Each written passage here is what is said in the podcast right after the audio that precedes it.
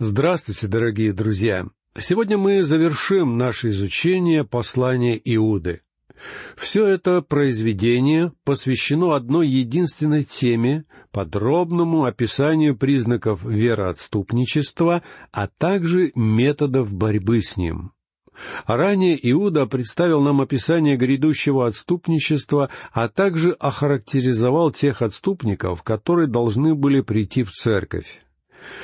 В конце своего послания Иуда перечисляет все то, что мы, верующие, можем предпринять в ответ на такое явление, как отступничество.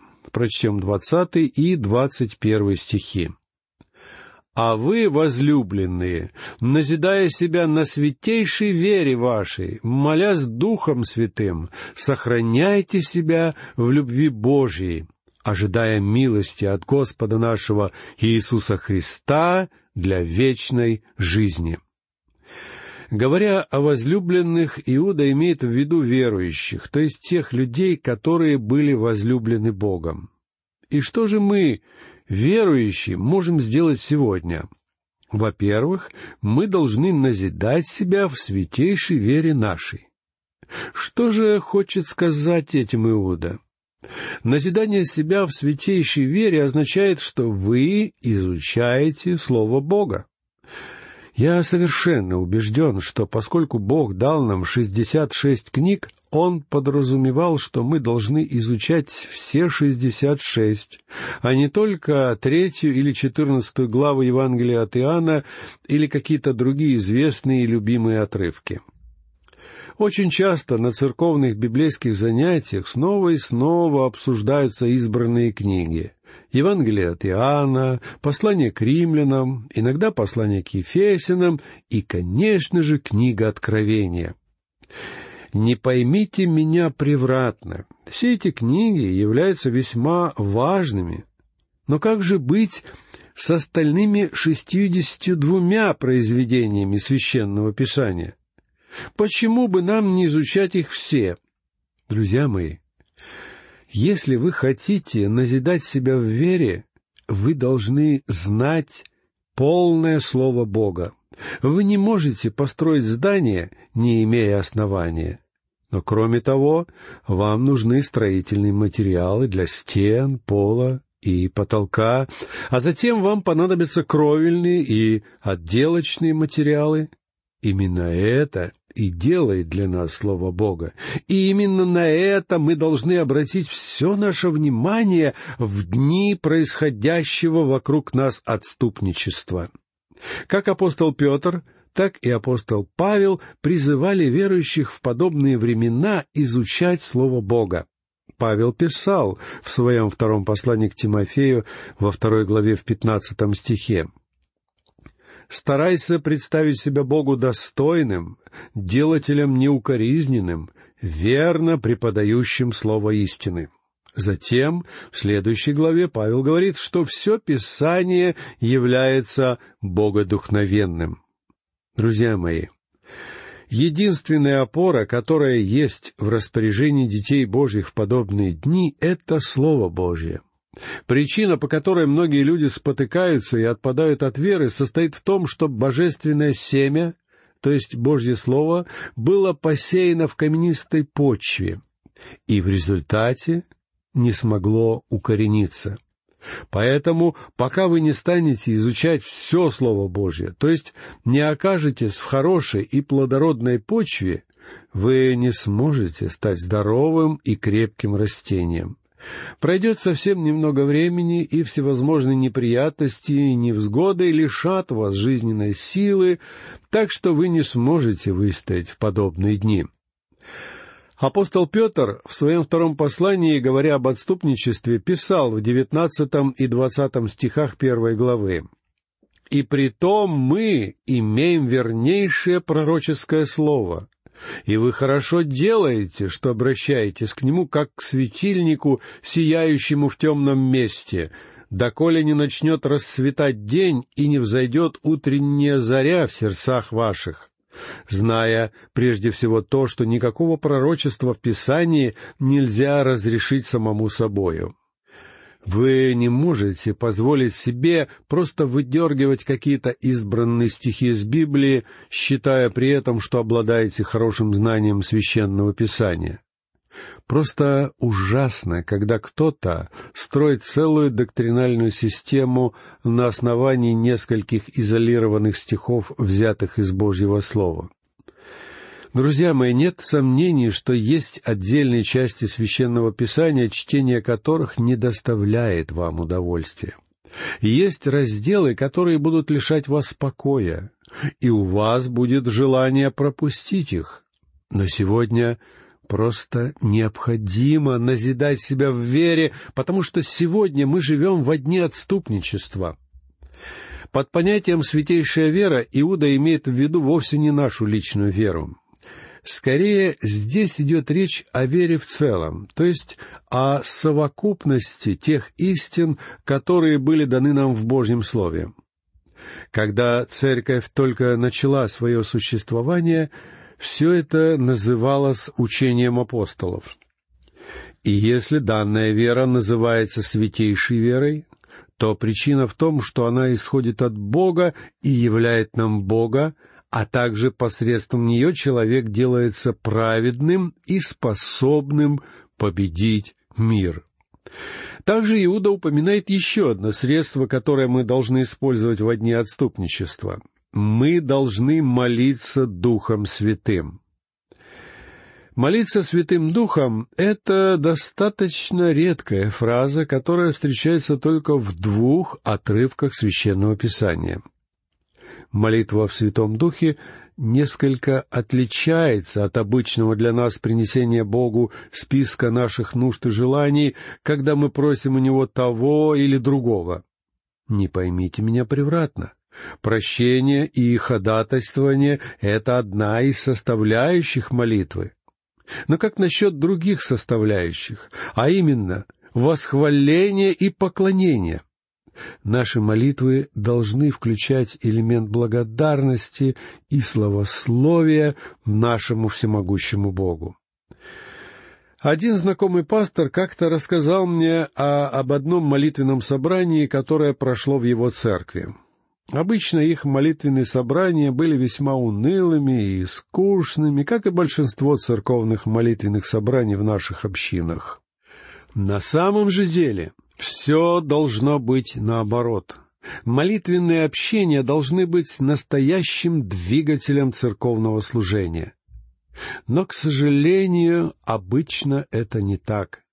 Именно поэтому мой знакомый пастор однажды перед началом молитвенного собрания объявил, что в этот день не будет никаких молитвенных просьб, дабы верующие могли приносить Богу только благодарности за то, что Он уже сделал в их жизни. По свидетельству моего знакомого, на его памяти это было самое короткое молитвенное собрание. Поэтому просто поразительно, насколько мало и скудно мы благодарим Бога. Однако прошение и ходатайствование являются также важными, и молитва которое включает все эти элементы, является настоящим служением. Прося христиан Рима молиться за него, Павел написал в 15 главе, в 30 стихе послания к римлянам. «Между тем умоляю вас, братья, Господом нашим Иисусом Христом и любовью Духа подвязаться со мной в молитвах за меня к Богу». Буквально слово «подвязаться» имеет значение прилагать отчаянные усилия. Именно так должны молиться мы с вами. Молитва в Святом Духе означает, что мы молимся посредством Святого Духа, что мы зависим от Него. Павел писал в послании к римлянам в двадцать шестом стихе восьмой главы. «Также и Дух подкрепляет нас в немощах наших, ибо мы не знаем, о чем молиться, как должно, но сам Дух ходатайствует за нас воздыханиями неизреченными». На самом деле мы с вами не знаем, за что нам нужно молиться, и в этом мы похожи на маленьких детей. Когда мы с моим внуком приходим в магазин, ему хочется купить все, на чем останавливается его взгляд. Он просит даже то, что ему не только не нужно, но даже и вредно. И его поведение наводит меня на мысль, что мы молимся точно таким же образом. Мы подобны маленьким детям. Господи, я хочу того и этого, Господи, дай мне все это. Бог не всегда дает нам то, чего нам хочется. Почему, спросите вы? Потому что, когда мы молимся таким образом, мы не молимся в духе, а мы должны научиться делать так, чтобы сам Святой Дух ходатайствовал за нас. Кто-то подарил мне сувенир — изображение креста, на котором было написано определение молитвы.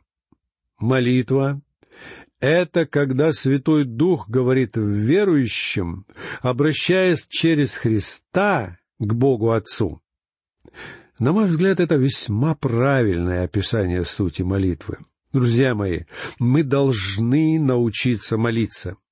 Неудивительно, что ученики Господа, услышав, как молится Иисус, и сравнивая это со своими собственными бессильными молитвами, попросили Спасителя научить их молиться. Многие из нас тоже нуждаются в этом, но очень редко мы можем услышать сегодня правильные наставления о молитве. И в особенности учение правильно молиться очень важно в эти времена отступничества. Далее, в двадцать первом стихе Иуда говорит, «Сохраняйте себя в любви Божией, ожидая милости от Господа нашего Иисуса Христа для вечной жизни». Этот стих приводит нам еще два средства, которые мы, как верующие, должны использовать во дни отступничества. Во-первых, мы должны сохранять себя в любви Божьей. Мы должны сознавать, что Бог любит верующих. Мы уже видели, что Иуда называет верующих возлюбленными. Но это вовсе не означает, что их любит он сам, но что их любит Бог. Опять повторю, мы не можем помешать Богу любить нас, хотя можем раскрыть над собой зонтик, мешающий нам чувствовать теплоту Его любви. Иуда говорит, что мы должны постоянно находиться в сиянии Божьей любви. Пусть Его любовь наполняет наши сердца и жизни. Это крайне необходимо в эти дни отступничества. А еще во времена отступничества мы должны ожидать милости от Господа нашего Иисуса Христа для вечной жизни. Друзья мои, как мы уже убедились, милость Бога выражается в том факте, что Бог печется и заботится о нас сегодня. Он имеет в своем распоряжении изобилие милости. Его забота о нас была настолько велика, что Он протянул нам свою милость и спас нас своей благодатью. Обратите внимание, что Иуда говорит нам «ожидать милость от Господа нашего». Греческое слово «просдекумаи» имеет в виду постоянное и напряженное ожидание. Господь Иисус желает, чтобы мы жили в состоянии постоянного предвкушения Его возвращения. Я твердо знаю, что когда наступит момент восхищения, мне предстоит покинуть этот мир. И я очень надеюсь, что это событие произойдет, пока я еще буду жив. Однако я также знаю, что все это произойдет исключительно по Божьей милости, а не из-за того, кем являюсь я. Если бы все зависело от того, кем я являюсь, рассчитывать мне было бы не на что. Далее Иуда говорит в двадцать втором и двадцать третьем стихах. «И к одним будьте милостивы с рассмотрением, а других страхом спасайте, исторгая из огня, обличайте же со страхом, гнушаясь даже одеждою, которая осквернена плотью». Среди специалистов по греческому языку имеются некоторые разногласия относительно правильного толкования этого стиха.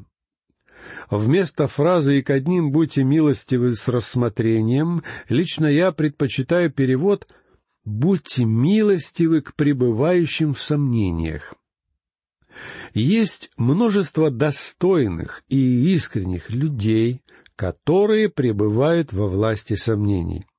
Они испытывают совершенно искренние сомнения, и мы должны быть очень терпеливы с ними. Занимаясь служением, мне не всегда удается без усилий демонстрировать терпеливое отношение к некоторым людям. Я вспоминаю одну женщину, которая начала ходить на вечерние еженедельные занятия по Библии в нашу церковь, где я служил много лет назад.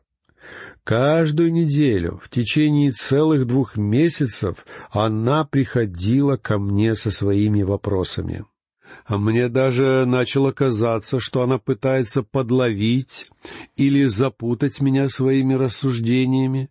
Так что однажды я не выдержал и ответил ей очень резко, в результате чего она молча повернулась и ушла. Обычно эта женщина приходила вместе с одной верующей из нашей церкви. Позднее эта прихожанка подошла ко мне и попросила отнестись к ее знакомой с терпением. Она объяснила, что ее подруга является весьма умной и знающей женщиной, однако ей довелось иметь дело с огромным количеством различных культов и сект, а потому в голове у нее настоящая путаница, в которой она пытается разобраться самостоятельно. Узнав все эти подробности, я, конечно же, постарался проявить должное терпение, постаравшись ответить на ее вопросы настолько подробно, насколько это было в моих силах. Приблизительно три месяца спустя она приняла Христа как своего Спасителя. А недавно я получил от нее письмо, в котором она засвидетельствовала о том, что Господь ведет ее — Друзья мои, мы живем в такие времена, когда в отношении Слова Бога проявляется столько сомнений, что даже те, кто действительно хотят поверить, испытывают в этом громадные сложности. Поэтому нам следует быть терпеливыми с этими людьми, ибо они совершенно искренни в своих сомнениях. Слова двадцать третьего стиха «других страхом спасайте, исторгая из огня» относятся к грешникам, которых мы считаем безнадежными. Иногда нам кажется совершенно невероятным, что они тоже могут спастись. И тем не менее, мне доводилось встречать некоторых подобных людей, которые приходили ко Христу, услышав Слово Бога по радио. Иуда призывает нас не сдаваться и не считать таких безнадежными, но со страхом спасать, исторгая из огня. Что за чудесное увещевание! В книге пророка Захария во втором стихе третьей главы мы читаем следующее. «И сказал Господь сатане, Господь да запретит тебе, сатана, да запретит тебе Господь, избравший Иерусалим. Не головня ли он исторгнута из огня? Когда Бог решил спасти Иерусалим, Он ясно указал, что Он решил спасти из огня то, что должно было сгореть. Очевидно, что нет никого, кто не мог бы быть искуплен, если он захочет спастись. Иуда призывает нас обличать со страхом, гнушаясь даже одеждою, которая осквернена плотью. Слово «плоть» относится к психологической части человека — той его составляющей, которая имеет свои естественные ограничения. Эта часть человека может, к примеру, ценить хорошую музыку, красоту и доброту, но сама она не является приемлемой для Бога. Предпринимались попытки подобрать подобающее название для этой психологической составляющей человека — Термин «душа» нельзя считать подходящим словом, потому что оно не выражает всех необходимых оттенков. Кто-то называет эту часть человеческой сущности эгоистической частью человека. На мой взгляд, это также не самый удачный термин, потому что некоторые душевные люди являются весьма щедрыми и бескорыстными, хотя и не относятся к числу христиан. Некоторые называют эту сторону сущности человека его животной составляющей.